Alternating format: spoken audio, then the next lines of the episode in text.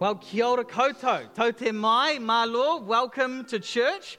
I guess I have to introduce myself because there's a number of faces that I don't recognize, which is a great joy to come back to. My name's Jeremiah, and you met my wife Sarah, and she pointed at me, but you might have not seen me down there on the front row.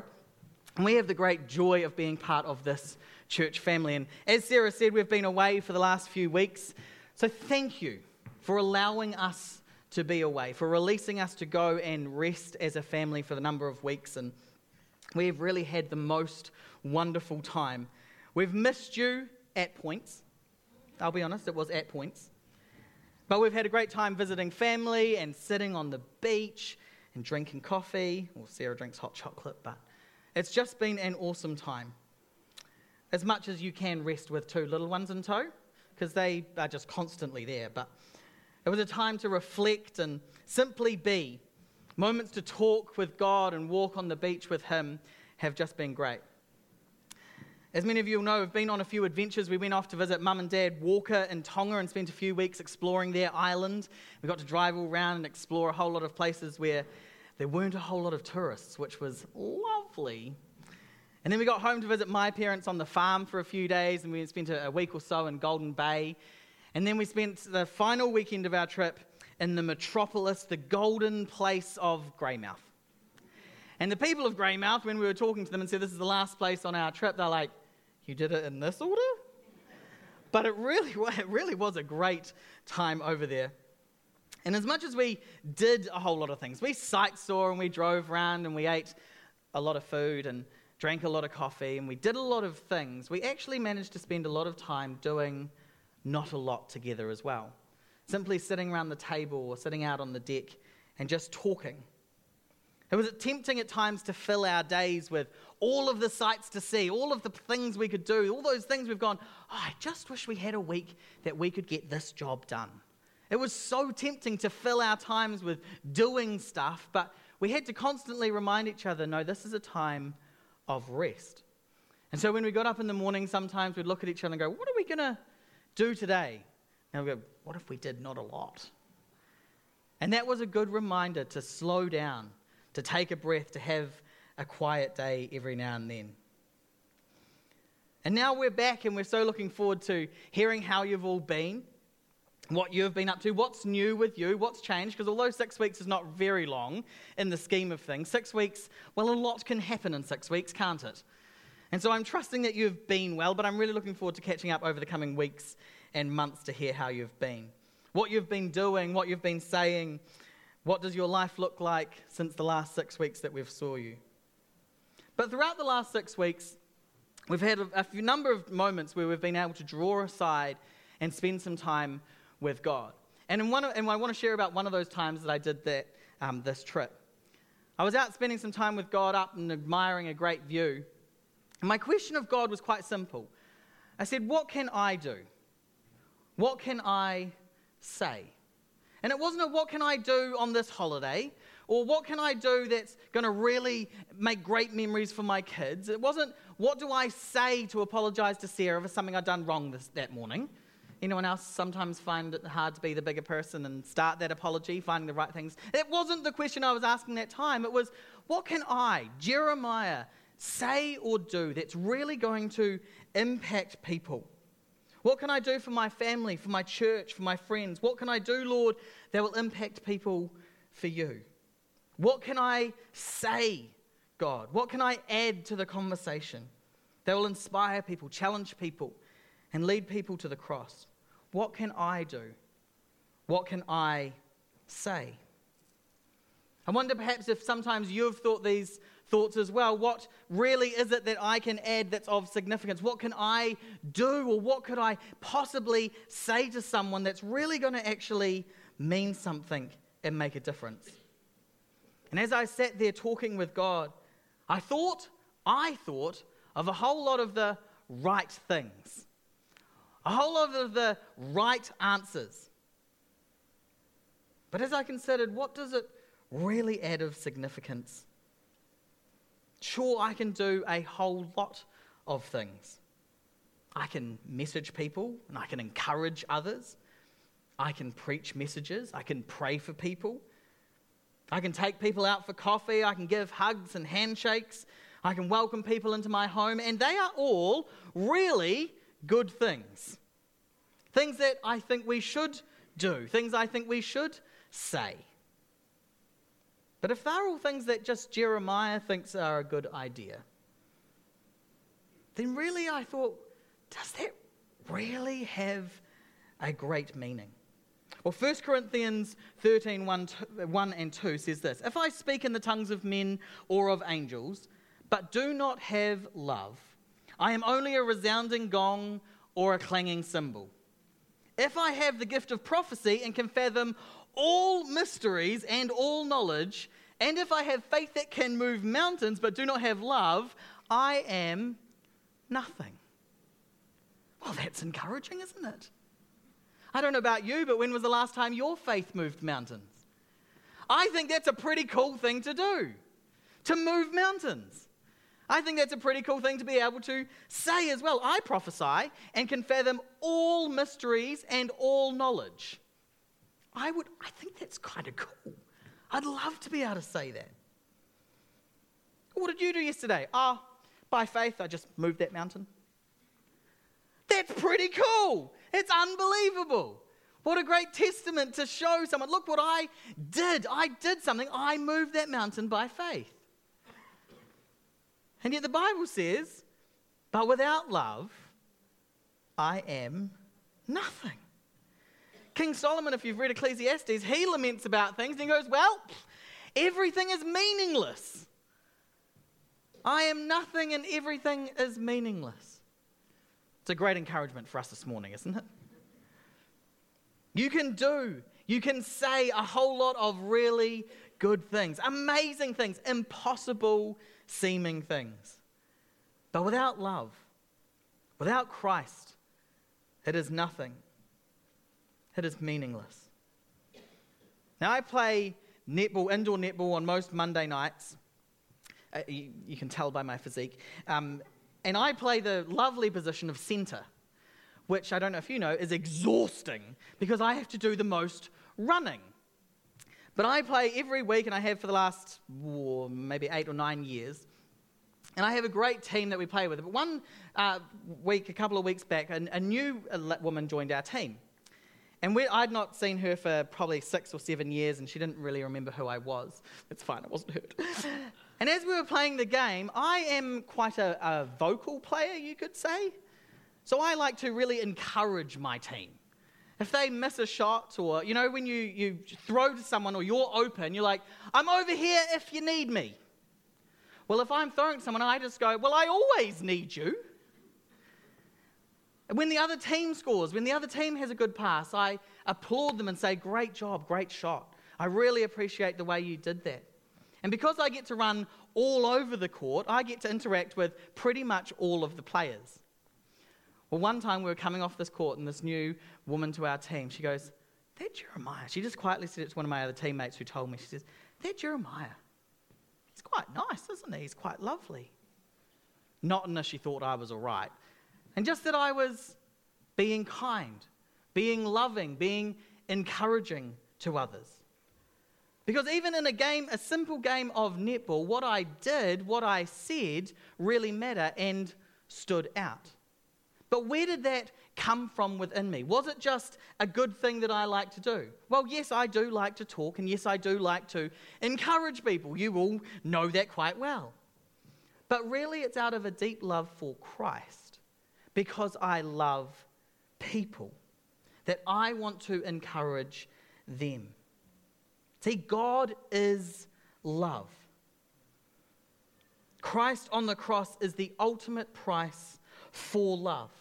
That price paid in full. The weight, the debt, that cost of our sin and mistakes, of my sin that separated me from a holy God, that price was paid in full. Love on full display when Jesus died on that cross. And as many of you will know, 3 days later walked right back out of that tomb, demonstrating he didn't just love us, but he had all power and authority over sin and the grave. That is love. That is the same love and power that now lives in us. That is who I follow. Jesus, the person of love. So that when I do, when I say, when I live my life and serve others, it first comes out of a place of loving Christ. Christ first. I message people and I love people and I encourage people and I preach messages and I pray for people. Take people out for coffee, give hugs and handshakes, welcome people into my home. I do these with and because of love. And as we serve and do and speak in love, what was once meaningless becomes meaningful and motivating.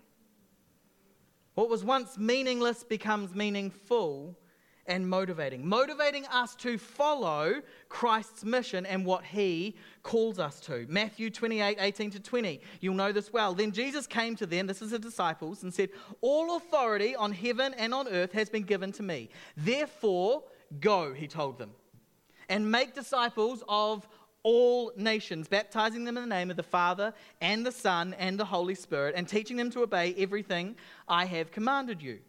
And surely," Jesus promised, "I am with you always to the very end of the age." I don't know about you, but I want my life. I think we all want our lives to mean something. Want our story to impact someone. Want to be part of the mission of God, to take the gospel and the good news to the people who do not yet know Christ as Savior. And as I was sat talking with God, saying, what can I do? What can I say in love to be part of that mission? What part can I play?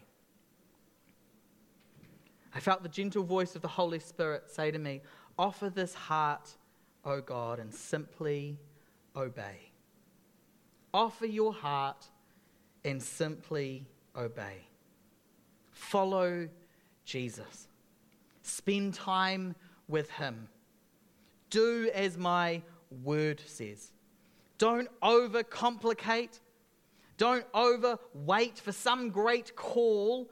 We've already been commanded, already told in God's word to love God and love people. And that's what we are to obey. Love God and love people. Regardless of the sphere of influence that you've been placed in, whether you are working, whether you're a full-time parent, whether you're employed by the church, whether you work for an NGO, whatever you're doing, if you're in retirement, if you're still in school, whatever you're doing, love God, love people. I wonder if sometimes we ask and we wait for God to give us this great big call. Like Saul on his way to Damascus, this blinding light that blinds us for days, and then we have to be taken somewhere, and then we study the word for years, and then we're to take the gospel personally to a whole lot of nations. And we're like, hey God, we're just waiting for that one moment.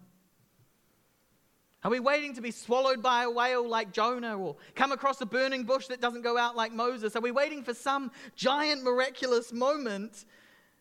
And I think Jesus sometimes says, well, let's not complicate it. Jesus said, follow me. That's his first call to you. And that's his commission to us, is to take the good news to all people. Jesus tells us the greatest commandment is to love God with all that you are and all that you have. And the second is like it. Love everyone around you. So what would it mean if we actually started there? What can I do? God, love people. What can I say, God? Jesus loves you. What could I really do? Read my word. What could I say? Pray for salvations. Serve your community. Tell people about the grace of Christ. Obey in love. Follow his call, because that is God's call on our lives, on every one of us. And by the power of the Holy Spirit who lives in us, we are transformed to become more like him as we follow him. There's a song I used to sing with a whole lot of kids that when I taught Bible in schools a few years back.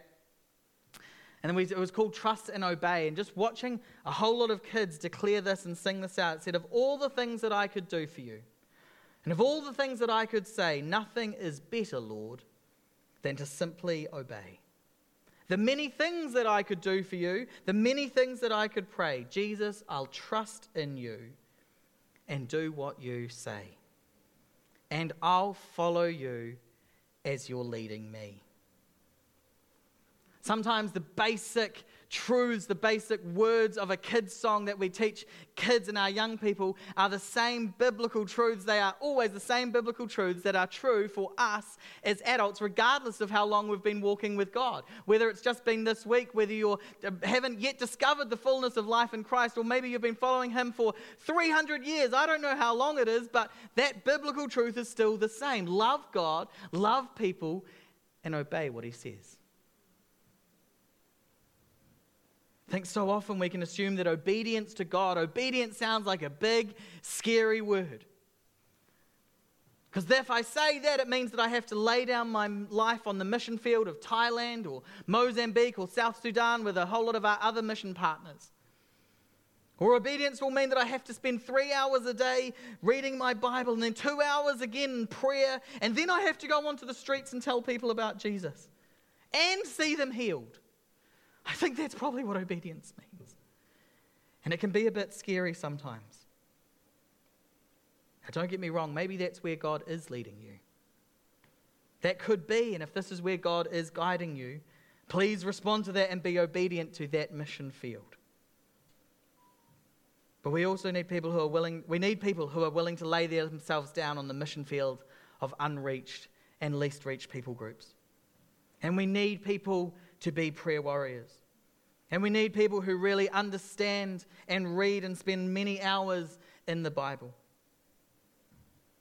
We also need people who will serve young people in schools. People who will be great, who will serve as great employees and employers, who exemplify the grace and mercy of Christ in their workplace. We need people to speak truth. We need people to preach. We need people to pray for each other. We need people to lay down their lives on the mission field of their families, of your workplace, or of your social sports team. The calling, wherever you are at, to follow Jesus is not just a mission field for foreign countries. It's here on your doorstep. It's in the living room of your home. You are living on the mission field as you follow Christ. But more than all the doing, more than all the saying, we need people who will follow Christ, who are willing to lay down their own desires for the cause of the cross. Jesus modeled us this in Romans 5:8. It says, Romans 6 to 8. You see, at just the right time, when we were still powerless, Christ died for the ungodly. Very rarely will anyone die for a righteous person, though for a good person, someone might possibly dare to die. But God demonstrates his own love for us in this. While we were still sinners, Christ died for us. And a bit further on in the chapter it says, for as through the disobedience of one man the many were made sinners, referring to Adam and Eve, so also through the obedience of one man, Jesus, the many were made righteous. Here we see Jesus demonstrating for us love by dying on the cross and obedience to the Father. So out of deep love for God, we lay our own wants, our own desires, our own plans and say, not my will, Lord, but your will. I choose to be obedient to the call and your commands. We pray, your kingdom come, your will be done. I will follow you and I will offer my heart. To offer our heart is to give access to the Holy Spirit. I love that when you believe in your heart and confess with your mouth Jesus is Lord, you will be saved, the Bible says. And Jesus sent us a helper to live and guide us. That's the Holy Spirit who comes to live in us. What I love, though, is we invite the Holy Spirit in, but the Holy Spirit doesn't just take over. He doesn't come in and control, but he simply knocks on the door of our heart and says, would you give me access to your life? Would you allow me to use you for the plans and purposes of Jesus Christ? He simply reveals aspects of ourselves for us to begin working on and healing, to become more in the likeness of Christ. And then out of that flows the fruit of the Spirit. We choose what we allow access to. There are parts of your life that you can choose to not allow God access to. He already knows about them. And he still loves you just the same. But that whisper of the Holy Spirit invites us to bring those things to God and develop, that he can develop and strengthen, heal and restore within us. Mark 12:30, love the Lord your God with all your heart and with all your soul and with all your mind and with all your strength. The second is like it, love your neighbor as yourself. There is no commandment greater than these. I offer this heart, O God, and simply obey.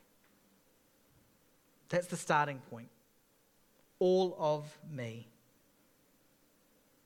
To your heart, in the physical sense, the very thing that keeps me alive and keeps my blood pumping. God, I give that to you and I trust you with it. Where I store the deepest parts of me, Lord, you can have it all.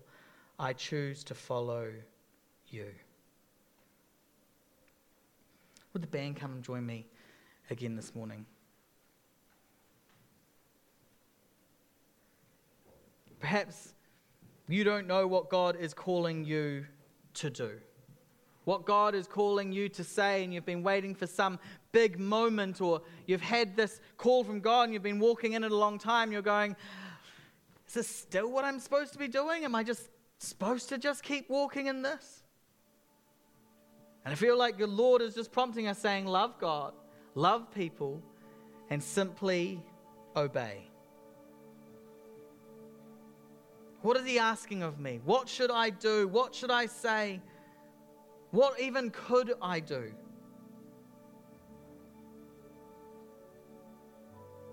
And you're willing, and your heart this morning is saying, I want to do what he says, to do the things that he laid out for me. Jesus simply calls you to follow him. Spend time in prayer with him. Spend time in the word with him. And as you do that, he will reveal to you his plans. But let's start with loving God and loving people. With every disciple that Jesus called when Jesus was here on earth, when he called them, he didn't appoint them to a position, didn't declare over their life what they would go on to do or say, where they'd live, or the full cost of what it would mean for them. All he simply said to them was, follow me. And that same call, as we walk with him in obedience, in his word and prayer, in relationship, he will position us, guide us into the plans and purposes that he has for our lives. So when we consider what it is that we bring to the table of the kingdom of God, you're welcomed because you are a son and daughter of God, not because of anything you do or actions or things you say to others, but because of your trust in the work of Jesus Christ at Calvary. Would you stand with me if you're able this morning?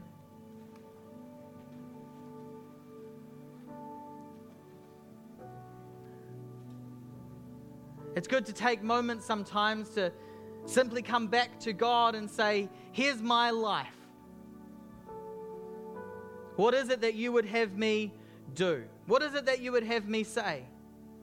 Where is it that you would have? And sometimes God makes big directional changes and says, I think you should go and serve on the mission field of Thailand, or maybe it's time for you to change job or move house or whatever it is. Sometimes there are big things. But sometimes it's a simple whisper of a person. Sometimes it's a simple step of obedience to message and encouragement, to invite someone over for dinner, to pray for someone, a word that God's placed on your heart and your mind. Maybe it's that thought that you didn't put there. You're going, I didn't think of that. Why would I say that to that person? Perhaps that's the voice of the Holy Spirit prompting you.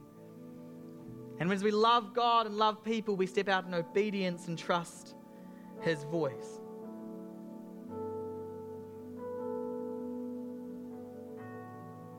I wonder if there are people this morning who, like me, sat for a little bit and go, what can I do? What can I say? But you're feeling guilty this morning about what you are doing or saying, or perhaps what you're not doing or not saying. And there's a feeling of guilt on you. Well, that's not from God.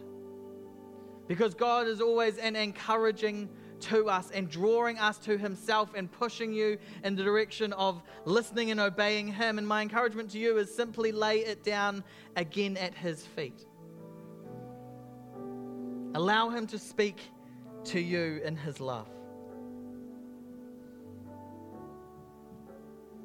If this morning, moving from your seat, moving to stand at the front, to come to the altar again, to sit in your seat, to kneel, to whatever it is that you need to do, to give that fresh yes to God, to trust in His call to follow me, to be obedient to that call, to lay aside your own wants and desires and submit to the purposes that He has planned for you. Please make use of this space. Please make use of this time of worship and responding to Him. If it's to sing the words on the screen, please do that. If it's just to cry out and worship to Him. But this is the call of God in our lives. Love God, love people, and follow Jesus. What can I do? What can I say? But offer this heart and simply obey. First two verses of Psalm 49. Hear this, all you peoples.